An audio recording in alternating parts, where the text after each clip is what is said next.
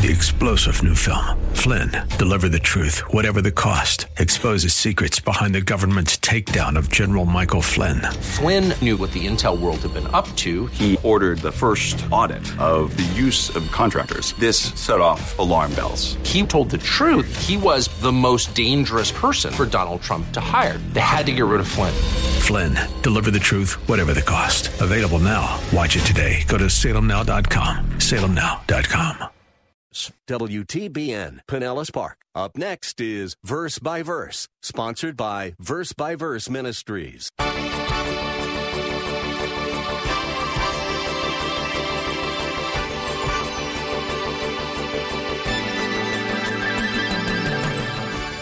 God didn't save us by faith and then say, now you've got to work it out. And that verse that people use in Philippians, work out your own salvation, does not mean that you are to work now your way to heaven. No, God will God works out through us the truths of the Word of God. We're not working to keep our salvation. We're just obeying because we are saved. Salvation is by grace from start to finish. And Paul said to the Galatians, having begun in the Spirit, are you now made perfect by the flesh? The answer to that question really should be obvious. The Apostle Paul often used rhetorical questions like this one to point out faulty logic. In this case, the faulty logic is that God would use one means to initiate our salvation, grace, and another means, human effort, to preserve it. As we'll see today on Verse by Verse, God uses one means to save and to preserve those whom He chooses, and that is grace.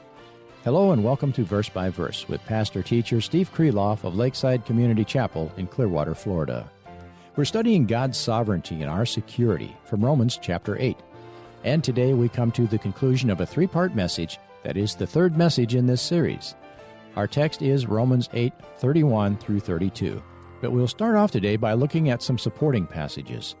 Last time, Pastor Steve shared how Jude told us that as believers we are called and we are kept through Jesus Christ.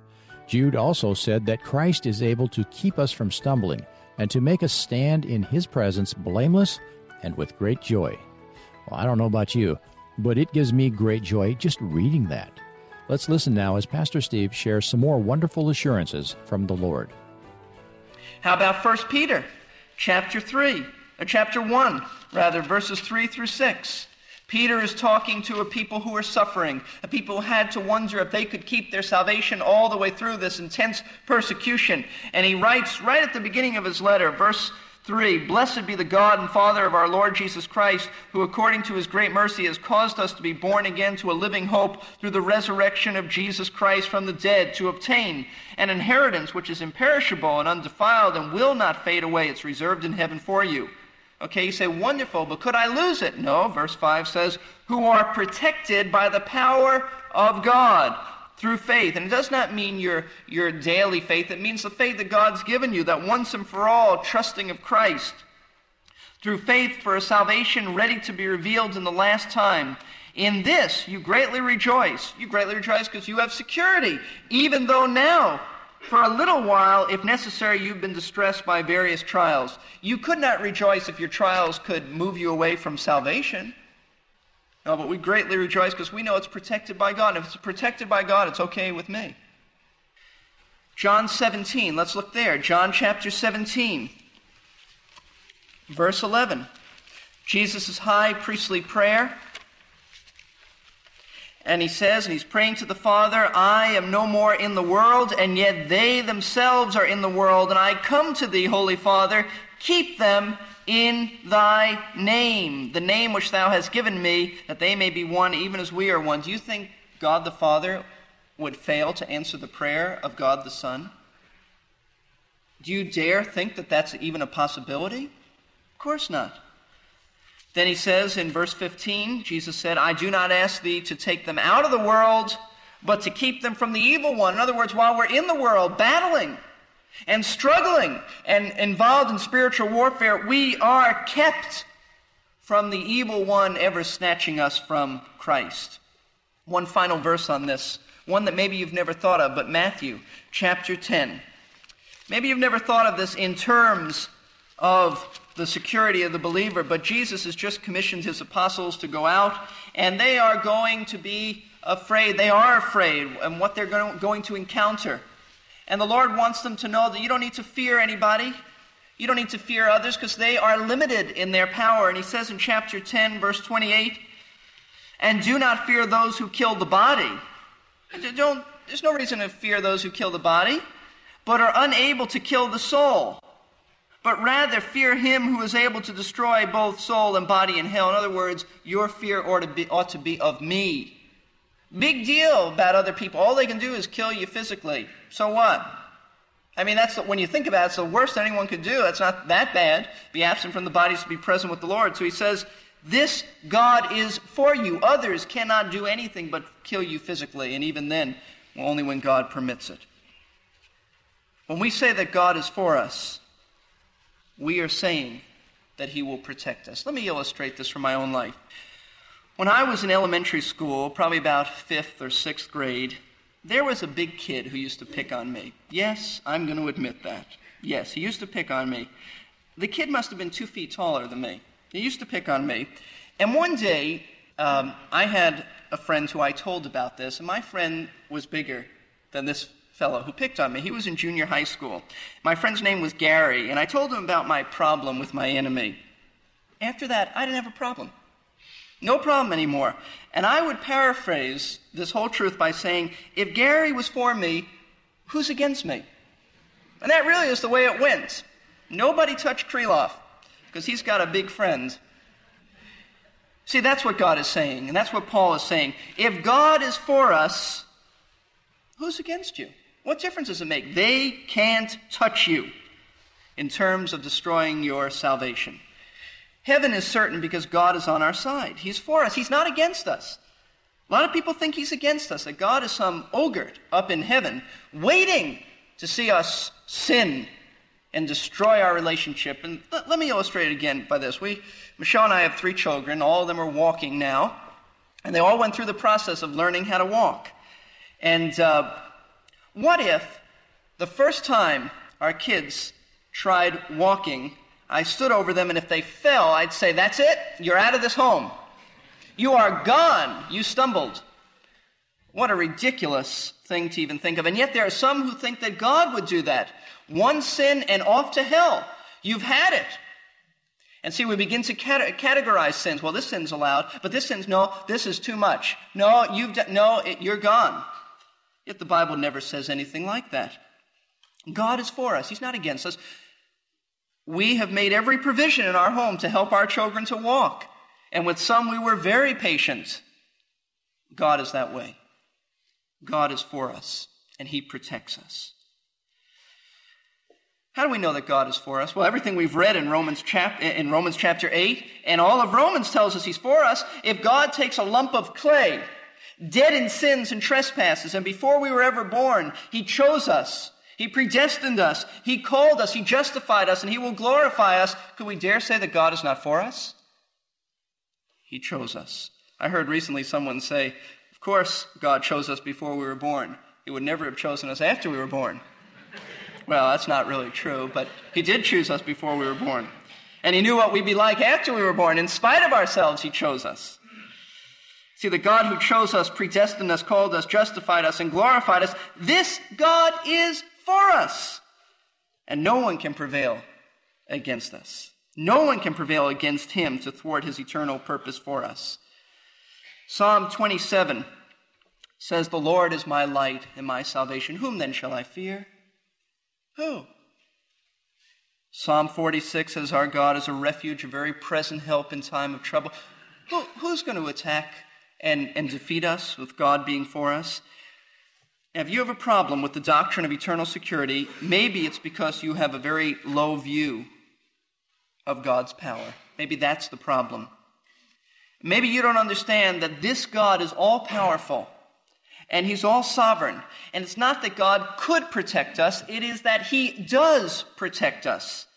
He's not pulling for you to make it to heaven on your own. He's protecting you so that you need never fear departing from Him. And that, my friends, gives great comfort and great assurance. He's protecting you so that you will make it. He's not up there pulling for you like a cheerleader. Come on, you'll make it. I know you can do it. No, he knows we can't do it without him. That's the whole point. If it were up to me, I would have let go. But see, he holds on.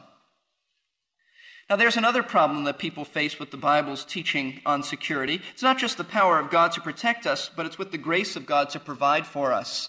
Let's look at that in verse 32. He who did not spare his own son, but delivered him up for us all, how will he not also with him freely give us all things?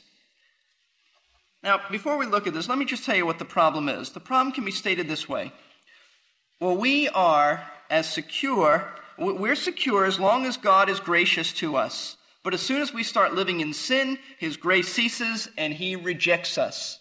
Now, there are some who believe that. It's a problem with understanding that God provides for us even after we're initially saved. It's a problem of provision. Will He provide for me all the way to heaven? Or is salvation a free gift and then I'm on my own to work my salvation my own way? You see, this is really the heart of this problem. Salvation is by grace through faith from beginning to end. God didn't save us by faith and then say, now you've got to work it out. And that verse that people use in Philippians, work out your own salvation, does not mean that you are to work now your way to heaven. No, God will, God works out through us the truths of the Word of God. We're not working to keep our salvation. We're just obeying because we are saved. Salvation is by grace from start to finish. And Paul said to the Galatians, having begun in the Spirit, are you now made perfect by the flesh? What was he saying? He was saying, You entered into salvation by grace alone. Do you think now that you've got to start working to keep your salvation? Do you have to go back to the law? Do you have to listen to the Judaizers and the legalists who would tell you that salvation, uh, it, it, you enter in by faith, but now it's works that, that keep you saved? Of course not. But many believe that there's a booklet I have that says this. It's a heretical booklet, and I'm only reading it in this context. This is what it says The Bible teaches that a child of God can so live as to be lost. Now, that's a problem. what does the Bible have to say to answer this problem? Can we live that way? Is God's grace only for initial salvation? Well, let's look at verse 32 again. He who did not spare his own son, but delivered him up for us all, how will he not also with him freely give us all things? The most precious gift that God possessed to give was what? His son. There's nothing more precious than that his own son. And did he withhold his dear son? No, he didn't. The Bible says he spared him not.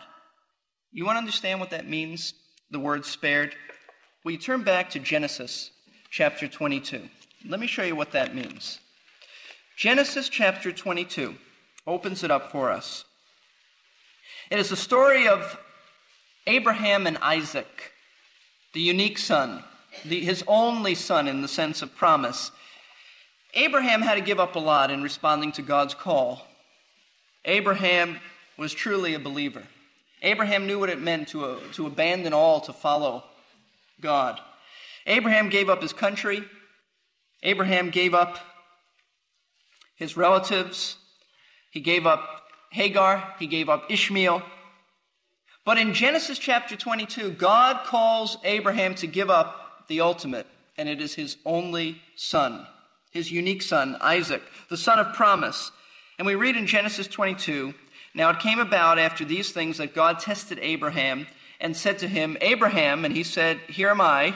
And he said, Take now your son, your only son, whom you love, Isaac, and go to the land of Moriah and offer him there as a burnt offering as one, uh, on one of the mountains of which I will tell you. So Abraham rose early in the morning and saddled his donkey and took two of his young men and with him and Isaac his son, and he split wood for the burnt offering and arose and went to the place which God had told him. Could anything be more uh, devastating? Man's life? Sacrifice your son? Your only son? Verses 9 and following. Then he came to the place of which God had told him, and Abraham built the altar there and arranged the wood and bound his son Isaac and laid him on the altar on top of the wood. And Abraham stretched out his hand and took the knife to slay his son. I mean, he wasn't kidding. It wasn't like, God, I know that you're just asking me and you're not going to let me go. No, he was going to slay his son. But the angel of the Lord called to him from heaven and said, Abraham, Abraham. And he said, Here am I. He said, Do not stretch out your hand against the lad and do nothing to him. For now I know that you fear God, since you have not withheld, there's that word, withheld your son, your only son, from me. You see the word withheld in verse 12? When the Old Testament, which was written in Hebrew, was being translated into the Greek language, the translators used the same word for withheld that Paul used in Romans 8 for spared not. Same word. Withheld and spared are the same exact words, just as Abraham was willing to sacrifice his son, his only son, so God was willing to offer his only dear son, Christ Jesus. And there was no angel that could say, Stop your arm from coming down. No, he spared him not. God did it. God did it. He didn't withhold his son from the sentence of eternal death. God poured out his judgment on his own son. Why? To save us. It's obvious. If you're a student of the Bible, you know that for God so loved the world that he gave his only begotten son. He gave him as a sin offering for us. Isaiah 53:10 says, "But the Lord was pleased to crush him, pleased to bruise him, pleased to put him to grief." So what's Paul's point? What, what are we saying here? Verse 32, the end of it says this, "How will he not also with him freely give us all things. You know what Paul is saying? Now watch this. It's an argument from the greater to the lesser. Since God has already given his most precious gift, his son, for our present salvation, do you think that he will hesitate to give us all the other things necessary for our ultimate salvation and glory? That's the point. If God gave you the best, do you think now he's not going to give you the little things to get you there? See, it's an argument from the greater to the lesser. God has already given his dear son to keep you from condemnation. Don't you think that he's going to hold don't think that he's going to hold anything back now that's necessary to make sure that you get there to heaven. We look at Romans chapter 5. Romans 5 verses 8 through 10 says basically the same thing, but I think it's important we see it. But God demonstrates his own love toward us in that while we were yet sinners, Christ died for us. Listen, Christ died for us when we were repulsive, unlovely, rotten, wicked sinners. That's fact. Verse 9 says, Much more then, having now been justified by his blood, we shall be saved from the wrath of God through him. For if, while we were enemies, we were reconciled to God through the death of his Son, much more, having been reconciled, we shall be saved by his life. You know what he's saying? If God brought you to himself, when you were a rotten sinner, when you were his enemy, do you think that he will keep you now that you're his friend? Of course. If Christ loved us enough to die for us when we were repulsive sinners, now that we're saved people and we're his children, don't you think that he's going to keep us? It's obvious. See, this answers the problem that people have with God's grace in relation to our sin. If God's grace reached us through the stupendous death of his son, then you can be certain that now that He's got us, He's going to keep us. Because He doesn't have anything better to give. He that began a good work in you will perfect it and continue it. Let me illustrate this for you. A number of years ago, my dad called me up on the phone and said, Would you like my car? That's what he said. Well, after they picked me up from the floor and put smelling salt, I said, Sure, I would like your car. Very nice car. He said, I'd like to give it to you. Well, I went down to Miami. I picked up the car. Do you think my dad, after, after giving me the car, would turn and say, But I'm not giving you the keys? Do you think if I said to him, Dad, could I have the keys now to drive it home? He'd say, Stephen, I've given you the car. What more do you want? Of course not. Another illustration. If you go into the finest jewelry store in the world and the owner of that store comes out and gives you the most costly beautiful diamonds he has. You ladies will appreciate this. Do you think that he won't give you a box to take it home? You see, that's, that's what this is saying. God has given you the most costly, wonderful gift he had his son. Do you think now he's going to withhold anything from you that will keep you from heaven? Of course not. It's difficult to imagine that once Abraham offered up his own son Isaac, that he could have withheld anything from God. In the same way, it is impossible to imagine that God would or could withhold anything from us after giving up his own Son. Whatever you need to persevere through life's struggles and trials and difficulties, and life is filled with them, God will give it to you. Whatever your circumstances are, He'll freely give you all that's necessary to keep you, to guide you, to mold you, to make you into the person that He wants you to be. Until at last you see Him face to face, and as Linda sang, He'll say, Welcome home, children. It's been prepared for you from the foundation of the world. Welcome home. You see, if you have a problem with eternal security because of, of your sin, then you really have a problem with understanding God's grace. We're saved by grace and we're kept by grace. If it's any other way, then it's a work salvation. Work salvation. God is not a ruthless person. God is not looking down from heaven waiting for you to blow it. God is not saying, as I said before, you stumbled off to hell with you. No, God has made every provision for you to walk, and He'll help you to walk. Now, He's the one who lovingly sent His Son to die for you. God is a lover. He hates sin, but He's a lover. He loves us. Why does He love us? Certainly not because we're lovely. No, God knew all about you and your sin before He ever chose you, before He ever predestined you, before He ever called you, before He ever justified you, before He glorified you. He knew all about you. He knew how rotten you were. He knows how rotten I am. He knows that I, don't, I didn't deserve salvation when I was saved, and I don't deserve it now. But He provides because God is a gracious God. See, He didn't spare His Son. He won't go to any length to spare anything that we need for salvation. You see, He's taking care of you and He's providing all the things necessary to make you just like His Son and to have you make it to heaven. Let's bow for prayer. God didn't spare His Son to save. Do you know that? Are there some here who have never trusted Christ? God went to the greatest length that he could go to. He gave his son. He gave his son for you. He died for you. You say, What does he want from me? You know, God wants one thing. Can I tell you one thing that he wants? He wants to be believed. That's right. God wants to be trusted. He wants you to trust Christ. God doesn't want your good works, couldn't get you to heaven. God doesn't want you to be baptized to try to get into heaven or, or confirmed or be a church member. God just wants to be believed, not with an intellectual belief, but with a commitment belief.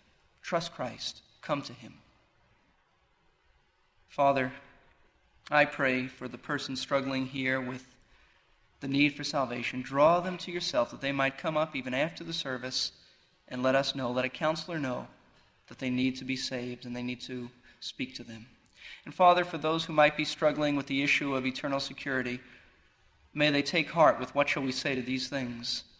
May they say the right things, and may their response be a response from the heart of, of affirming the truths of the Word of God. Lord, for those who have unsettled questions, help them to be patient as weeks to come. We'll deal with that. We just pray that you'll help them to be fixed on the Word of God, for we pray this in Christ's name. Amen.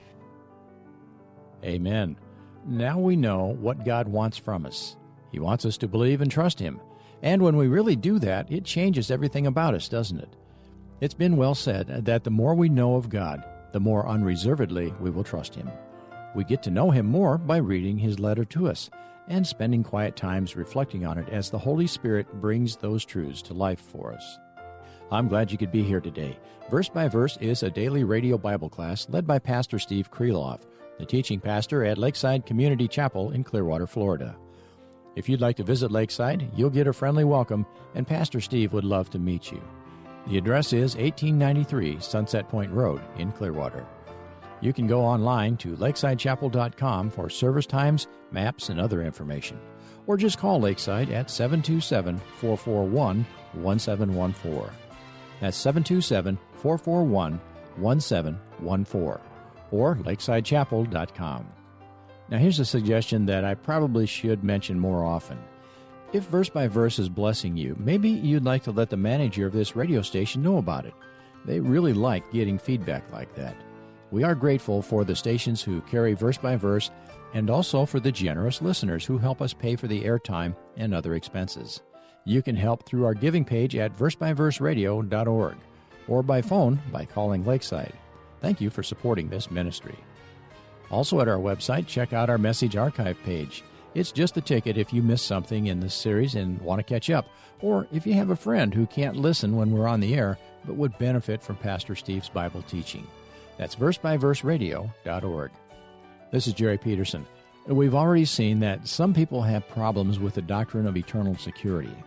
On our next verse by verse, Pastor Steve will be taking a closer look at those issues and how to answer them. You've been listening to Verse by Verse, sponsored by Verse by Verse Ministries. This program was pre recorded. To learn more, including how to donate to this ministry, visit versebyverseradio.org. That's verse by. We're here to give you strength between.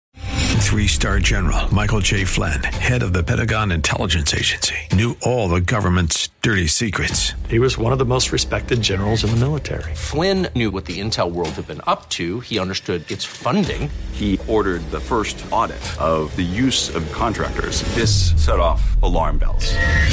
The explosive new documentary, Flynn, Deliver the Truth, Whatever the Cost, uncovers the facts behind this scandal. Flynn told the truth. He was the most dangerous person for Donald Trump to hire. I find out the worst enemy that I'm going to face in my life is right here in America. They took my assessment and they wanted me to change it. And I was like, I'm not changing it. They had to get rid of Flynn.